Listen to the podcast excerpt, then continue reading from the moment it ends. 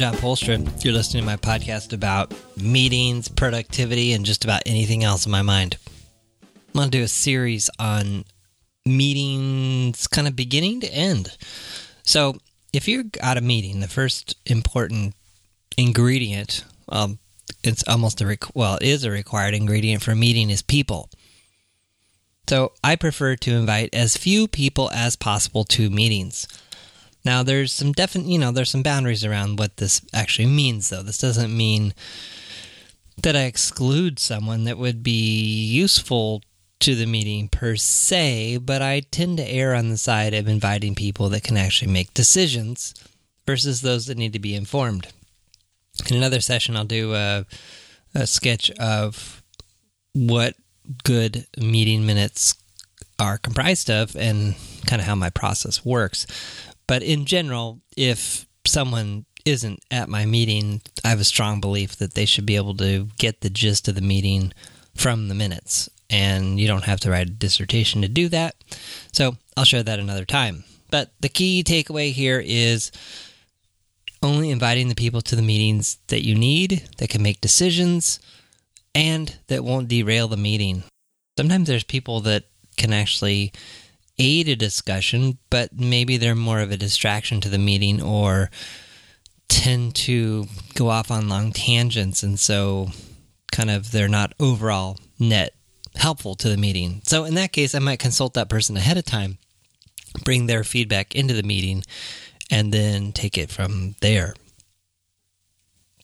In terms of inviting people from different functions, I also have a limit of two people per function. So, in a typical you know software development meeting i might have someone from development release engineering quality engineering uh, support documentation. Uh, i think that covers the major ones. And i tend i've over i don't know over my history of doing this the products release meetings that i've been involved with that have the most people attending typically have the I don't want to say the worst, but typically don't have such hot communication within their team. So, if a particular team, say for instance, release engineering, is sending 10 people to a release meeting because they need those 10 people to cover 10 different aspects of what they bring to the table, there's a problem. Usually, I'm picking on release engineering. I never have 10 release engineers at a meeting, so it made for a good example. But usually, if you have a team where that is the case and you know one person speaks to this and one speak person speaks to that. First of all you're wasting nine out of ten people's time from that team for a good part of the meeting because they're not needed. So then you've got that person on their laptop doing who knows what not really paying attention. And then when you call on them you have to explain the topic twice and all that. So I like to keep it really tight and just say two people per function. This also ensures that the two people that get invited to the meeting know what's going on. And if they don't know what's going on, it's a pretty indirect, well, direct encouragement to figure out what is going on before they come to the meeting so they don't look like an idiot. So I think that's a good example where a little public peer pressure is a good thing. And so those two people typically come to the meeting prepared and knowing what's going on. And um, I'll have people say, "Yeah, but I need to bring you know these two other people because they can speak to." And I'm just like, "Well, if it's that complicated, we can either have them come to the meeting, and we can have them be the first agenda topic, and then they can go, or maybe you need to get a really thorough grasp of what's going on again inside your own team." And be able to bring that to the meeting. So I just find that goes a lot better. But again, definite danger sign I've seen is, you know, a particular team sends multiple people to the meeting. Usually, those multiple people aren't talking to each other. They're not having their own sub meeting. They're not coordinating amongst themselves. And they're using your meeting time to have the meeting that they should be having with themselves.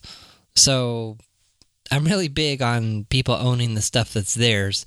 And as far as I'm concerned, a product release meeting that involves, you know, 10, 15 other people is not the place for one team to solve all their problems.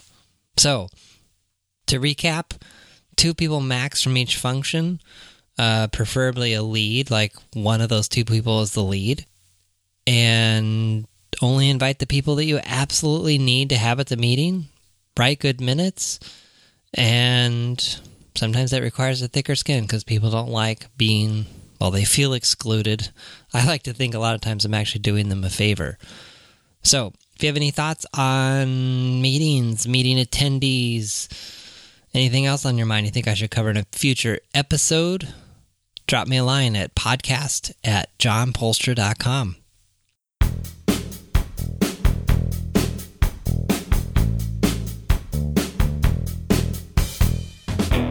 Thanks for listening to The John Poelstra Show. Notes, links, and all that other good stuff for this episode are at johnpoelstra.com slash podcast.